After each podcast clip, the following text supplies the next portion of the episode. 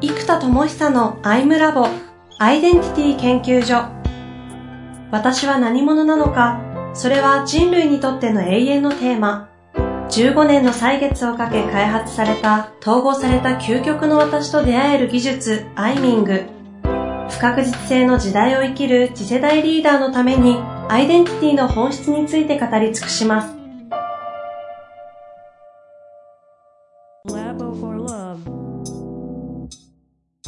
こんにちは、遠藤和樹です。生田智久のアイムラボアイデンティティ研究所。生田さん、本日もよろしくお願いいたします。はい、よろしくお願いします。えー、最近ですね、ビーイングが立て続けに3連チャン来てるんですよね。ね前回覚えてますか？人のエネルギーを16個に分けてみたみたいな形で。そうそうそう。陰陽開く閉じるという形でですね。あの、ちょっと私は個人的には目から鱗だったんですけども、引き続き、もうこの際ビングやっちゃえと。はい。ビングトークしましょうということなんですが、レゴとビング。そう。えー、っとね、これですね。またね、僕、ビーングかロールかでいくと、そもそもロール寄りなんですよ。かなり。だから発明家として人類に進化をもたらす発明をするんだっていうことに、邁進しすぎるから、まあ、遊べなさすぎて、結果、集中力がマックスになってないから、結局遊ばないことによって、トータルバランスで言うと、エネルギーが落ちているから、遊んだ方が成果が出るなっていう気持ちがするわけですよ。実はこれと同じことが起きてるのが、ロールの発明家が強すぎて、家にいても結局朝から晩までずっと発明しちゃうんですよ、開発を。なるほど。でも家族との時間を取りたいと。で、特にやっぱ子供、今1歳と4歳になったばっかりなので、あの、子供と遊ぶ時間も取りたいんだけど、どうしても今人類に進化をもたらす発明をするんだが、強すぎちゃって、まあ遊ぶし、一応我が家では毎月合宿に行くっていう文化があるんですね。家族と。あの僕はに日頃研修と開発ばっかりやっちゃうから。はいはい、はい。ので、月に1回合宿にまとめていくことで、体験の質をどんどん上げて、あの、まあちょっと、妻に許してねと。いい声出ましたね。許してもらってるかどうかわかんないけど、まあすごく理解してくれてる妻なので、ええー、っと、まあすごくいつも支えてくれてるんですが、はい、なんでね、その毎月旅行して子供たちも連れてって一緒に遊ぶというのをやってるんですが、とはいっても日常一緒に遊ぶ機会がなかなか作れないと。うん、じゃあ、これってどうしたら作れるんだろうっていうのがテーマだった時に、そっかと。つまり発明家かつ、使命と連動したら好きなことむっちゃやれる。うん。だから子供と遊びたいんだったら、発明家っていう流れと連動すればいいと。ということで、飼育玩具の開発をしようと思ってるんです。とか、子供が遊びながら育つ仕組みを開発しようと思って、よし、じゃあそれやろうと。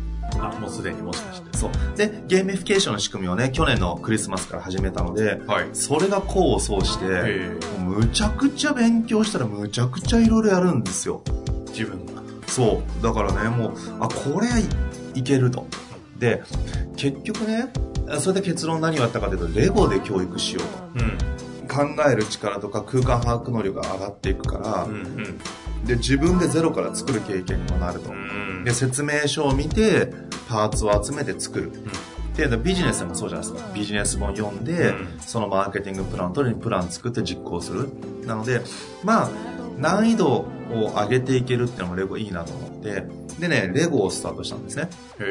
で、これ決めるときに、まずすごい気づきというか、改めてやっぱりなと思ったのが、うん、やっぱり子供って、興味が強いことにはむちゃくちゃ伸びるんですよ、能力が。うんうん、だけど、興味がないこと、いやいややっても全然伸びないんですね。うんうん、で、うちの子供は基本的に興味の強さが上の子なんですけど、はい、乗り物なんですよ。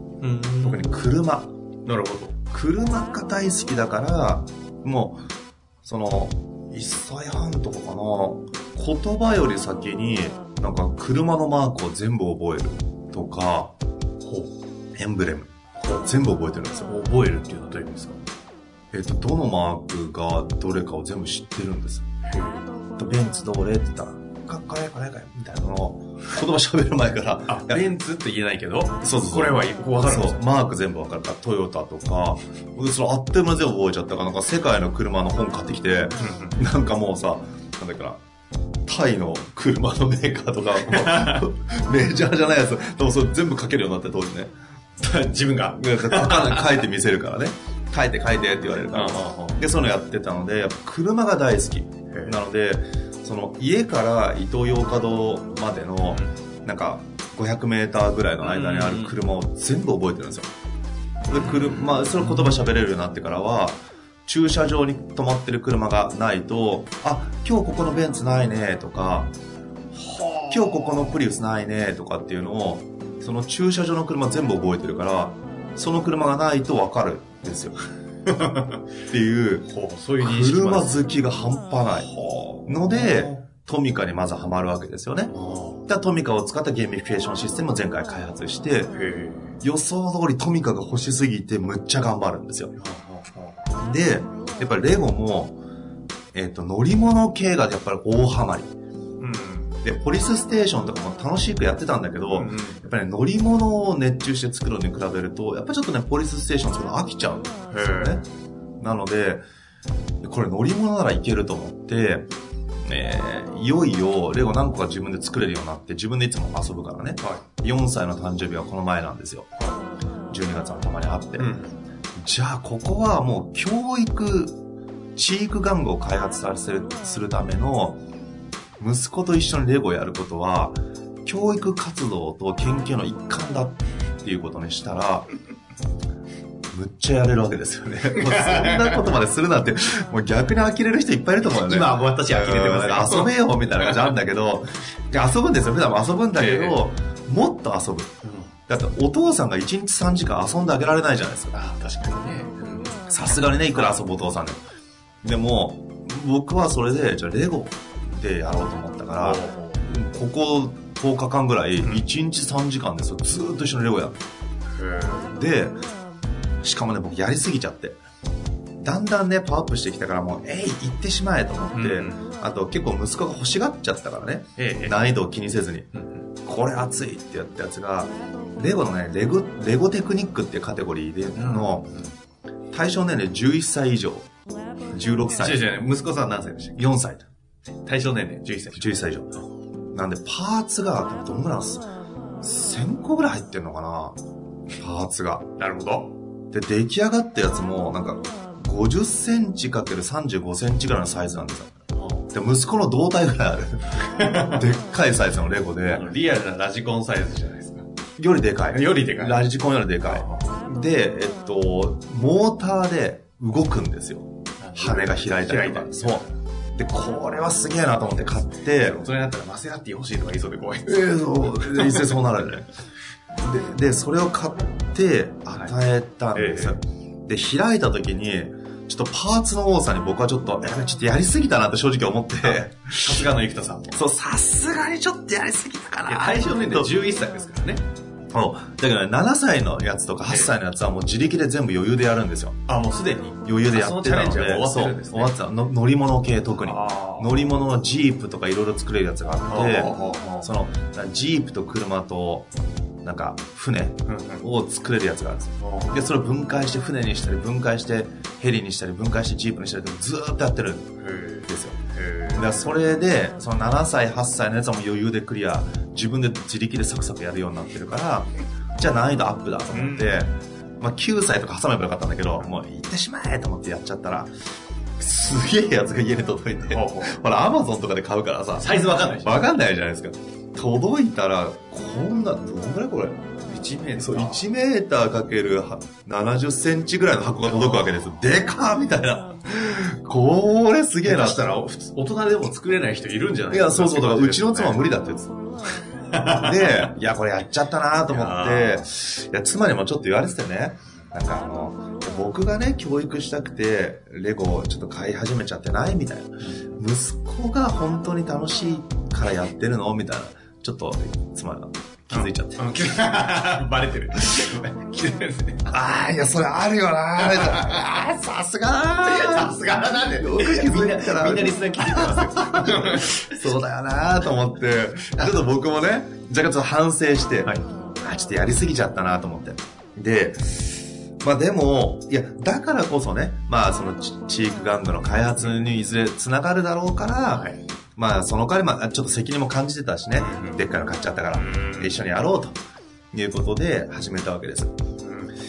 でいや、さすがにこれはね、まあ子供に作ってもらおうと思ったんだけど、いや、かなり手を出さないと難しいんじゃないかなと正直思った。対象年齢7歳、8歳ぐらいのジープとかヘリとか船みたいなやつは自分で説明自分で全部やる。そう、一人で全部やる。そこまでは能力があるそう。息子様に？そう。11歳。さすがにちょっと助けなきゃいけないと。と思ったんだけど、結論から言うと全部自分で組み立てたんですね。そんなわけないじゃないですか。それがね、すごいんですよ。まずレゴが半端じゃない。ちちち、レゴの何がまずレゴがすごい。いや、どういうことですか？レゴ 全然わかんない。まずね、レゴが、えついね、僕、1ヶ月か2ヶ月くらい前のニュースで、なんか世界一のおもちゃの売り上げになったみたいなニュースをね、ちょっと見たんですよ。うんで、理由が分かったのが、レゴはおもちゃとして買ってるんじゃないんですよ。教育費として買ってるんです。教育として。生田さんいや、僕もだけど、多分、ロイヤルカスタマーが。だから、レゴが、そんだけ売れて、みんな買っちゃうんだってことに気づいたんです。まあ、僕ちょっとね、教育目的もあったからやりすぎちゃってるんですけど、はい4歳の息子の誕生日で、前だって3000円前後ぐらいのおもちゃにするはずなんですが、ちょっとね、これね、やりすぎちゃって。レゴなのに1万5000円ぐらいするんです。大人の買うでっかいやつそうそう、大人の買顔でっかいレゴだから、ちょっと買っちゃって、あでもね、これ教育費だと思って、うち今幼稚園行ってないから、ええあの、アメリカ行くのもあってあ。ね。なるほど。そ、それもあるから、はいちょっと教育費だし、幼稚園に行かない分、お勉強になって楽しいものを買ってあげようみたいな気持ちがあったから誕生日プレゼントで、4歳児に1万5000も使ってしまうというですね。でもこれまあ教育費っていうのが混じってるからね。はいで、やったわけです。で、レゴがすごいのは、いや、そんなすごい難しいやつなんて絶対作れるわけがないはずなんですが、すっごい丁寧な説明書なんですよ。で、文字が一切なくて、図があって、どんな複雑なパーツでも、例えば、このパーツ3つだけ用意してくださいと。で、その3つをここにはめてね。ってやったら、その複雑なパーツが出来上がるんだけど、また次のコマに移って、この2つのパーツだけ用意してくださいと。それをこの複雑なパーツのこことここにつけてねっていうやつをひたすら繰り返していくんですよ。だから、説明書がめちゃくちゃ分厚いじゃないです200ページぐらいあるんですよ。普通に考えたら心それだけで折れそう、折れる。るんだけど、200ページの説明書がついてきてて、でもこれが1ページ1ページ、それの2つとか3つとか4つ、最大でも5個ぐらいですね。へー5個ぐらいのパーツを用意して組み立ててくっつける。っていうのをただただ繰り返すので、その、どんなに複雑なパーツでも2個のパーツをくっつけるっていうのはできるんですよ。なるほど。という細かく分けたできるというコマが200ページにわたって300コマぐらい、400コマぐらいかな、あるわけなので、だからこれはできるんですよ。で、要は、パーツ間違える時があるんですね。そうすると、よーく見て、どのパーツってこれ形一緒かなって聞くと、見比べると、あ、違うって言うから、じゃあ、どれが正しいパーツかな探してごらんって言うと、あ、これって言って、あ、それかな合ってるかな？よーく見比べてみて、うん、合ってる。よし、合ってるね、と。じゃあ、これを、レゴにくっつけようね。説明書よーく見てね。って、どこについてる？どこについてる？って言うと、ここって言うから、うーん、そこかな。よーく見てごらん。どこについてる？って。うーん、ここって言って、うーん、惜しいな。よく見てよく見て。周りどんな色のパーツ？とか、ここどうなってる？順番どう？赤、緑、緑って順番だよね？とか、どういう順番になってるかな？とかっていうのを聞いて、こう、あ、こうとかって言うから、じゃあ、レゴ見て、どこについてどこに、ここ？って言うから、あ、そこかなじゃあちょっとつけてごらんって言って、つけるじゃないですか。つけた後に、ちょっと説明書と見比べて、そこで合ってる？って言ったら、うん、合ってるこれをね、僕永遠30時間ですよ。だけども、これ繰り返したらできるんですよ。ただひたすらこれ。えー私、あの、Facebook にアップされている動画を見たので、うん。あの、あとじゃあでかいですよね。ブログにアップします。ブログ出しておいてください。あの、生田智さんブログで検索してもこれらったら。の凄さが多分見ないとわかんない。すごいんですよ、これ。だから、こんな複雑ですごいものを、まあ確かにね、うちの子はそのパズルとかも得意だし、一人でレゴやっちゃうぐらい、もともと4歳でも、すごくそれは、あの、長けてる方だと思います。うんうんとは言っても、到底作れるレベルじゃないものを、本当に説明書をよく見るということ、見比べるということだけを僕が支援するだけで、まあそれが支援大事なんですけど、作り上げてしまえるぐらいよくできてるんです。とした時にアイデンティティを作り上げるっていうのもお複雑じゃないですか。ええアイデンティティを作り上げるのが複雑。自分という自己を作るのは いろんな価値観とか過去の人生の経験というあらゆる素材からどういう価値観を抽出してどういう信念にしてるかとか レゴ。いやこれが難しすぎるからなかなか伝わらなかったんですよ なるほど。やばいとなるほど。これアイデンティティの設計図をレゴみたいに作ればいいんだと。信念の設計図とか。で、これを細かく全部体系化してあるから、ただそれをレゴほど細かい説明書に落としてなかったんです。だから、アイデンティティの設計図ってコンテンツを作って、細かく内的なものを自分で設計できて作れるような通信教材を作る。これ熱い。そこか。そこでまずそこかので実は今やってる、いや子供向けの地域看護の開発をやろうと思ってたので、子供向けの方に意識がいってたんだけど、実は今やってるアイデンティティの技術においても、このレゴの仕組みすげえなと思って、ってことは、4歳児がこんな難しいやつを作れるということは、大人でね、マーケティングとか戦略とかを扱ってる、いわゆる抽象思考が得意な人じゃないとやっぱり難しいとこあるんですよ、コンセプトって。アイデンティティってコンセプトなんですね。私は何者かというコンセプト作りだから、やっぱりコンセプティングできる人たちはやっぱりコンサルタントとか広告代理店とか、上流工程の経営者とかになってきて、ここのセンスがすごい重要。っていうことは、そのセンスを持ってる人って非常に少ないので、やっぱりアイデンティティを明確にするって難しいうん。改めて。です。でもこれを、例えばそれが全くできない。まあ、レゴが今回中学生ぐらいがやるようなものを4歳児がやったように、そうすると、そういう経営者とか大人がやるようなことを大学生ぐらいができる仕組みがちゃんと作れれば誰でもできるじゃないですか。うん。っていう、レゴレベルの細かい設計図、200ページにわたって、言葉がある意味ないぐらい。ちょっとそれは難しいけどね、内的なものを扱うから。でも、図とパーツがあって、その順番にワークシートをただただ埋めていくだけで、膨大な精神構造って複雑じゃないですか。はい。もうそこ1000ピースじゃ効かないと思うんですよ。1万ピースとか何万ピースもの人生のいろんな経験が、ぐわーってきて今の自分が出来上がってるから、それを作れたら熱いと。熱い。熱いです。ということで、アイデンティティの設計図ってコンセプトで、いつか出します。いっちゃった。1年以内ぐらい。頑張ります。レゴからそう。でもこれね、息子のおかげだし、レゴのおかげ。あー地域、ち、ち、地チーク玩具ねチーク玩具。へーやってみたらそこに行き着きましたか。行き着いちゃったんですよ。アイデンティティを作り出すためのレゴ的な取扱説明書。そピースの組み合わせできるそうマニュアル。う。しかもこれが立体じゃなきゃダメなんです。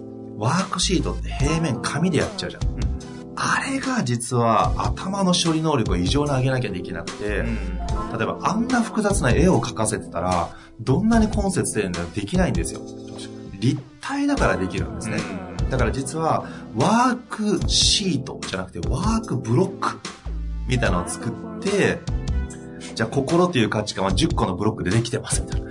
ブロックに書き込んで、それをカタカタくっつけていくと、出来上がりましたと。これがこういうふうに体にはまってますと。はそれと身体感覚、呼吸感覚がこういうふうに連動しています。みたいな、これなんかブロックだもん本当レゴです。レゴと共同開発したいな言うと思いました、今。今思いついたでしょ。思いついた。レゴを作ってくれるかなこれマニアッそれは面ク。白いです。マニアックすぎるもんなでもやってくれるかもしれないなカラーも豊富だし。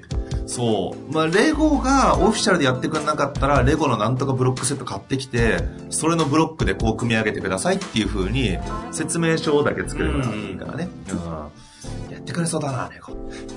大人向けのほら、マーケット開発したいじゃない、ええでも結構研修業界ってレゴ使うんですよ使いま。すよね。だから、うん意外とレゴ本社が気づいてるかどうかわかんないけど、研修でレゴが相当使われるっていうことから来る、どうですか 研修業界に大人向けのレゴコンテンツやりませんかって言ったらいや、ね、でも、相田さんとの相性いいですよね。いい。多分ね、やってくれると思う。他の研修だってね、いろいろできますよね。実現系え。いや、そうなんですよ。はきっとね、これリスナーのどなたかがですね、レゴの誰かを繋いでくだされあ。ば、そうですね。激アツですけど、すでにレゴキームとかね。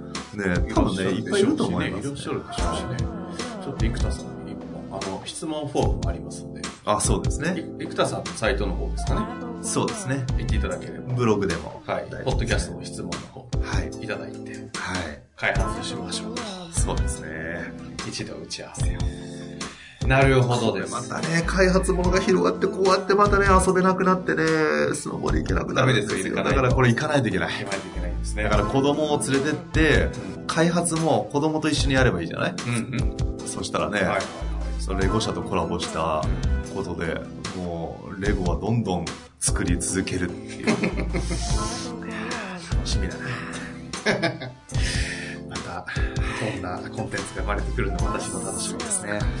まあちょっとまとめると、まとめると。結局ロールすぎるっていう人が結構多いと思いますね。僕もそうだけど。ええその人がビーイングに従って、ビーイングのエネルギーでブーンといくことをうまく統合する。えーっと、さっきのスノボの方はどっちかというとビーイングで行ってしまえって感じだし、このチーク玩具みたいな方がもうちょっとビーイングとロールをちゃんと論理的に統合させてやる。うん。どっちらかというとやっぱビーイングとロールが統合してるところ圧倒的なパフォーマンスが出てきますので、これがやっぱ難しいので、うん。とにかくビーイングとロールを統合するという話に落とすことで、スノボードで合成とかしたい自分がいると。よくまとまりました。楽しみですね。はいまた、そうですねの辺あの、チークがはい。動きがありましたらシェアしていただいて、そうですね。楽しみにしております。はい本日もありがとうございました。はい、ありがとうございます。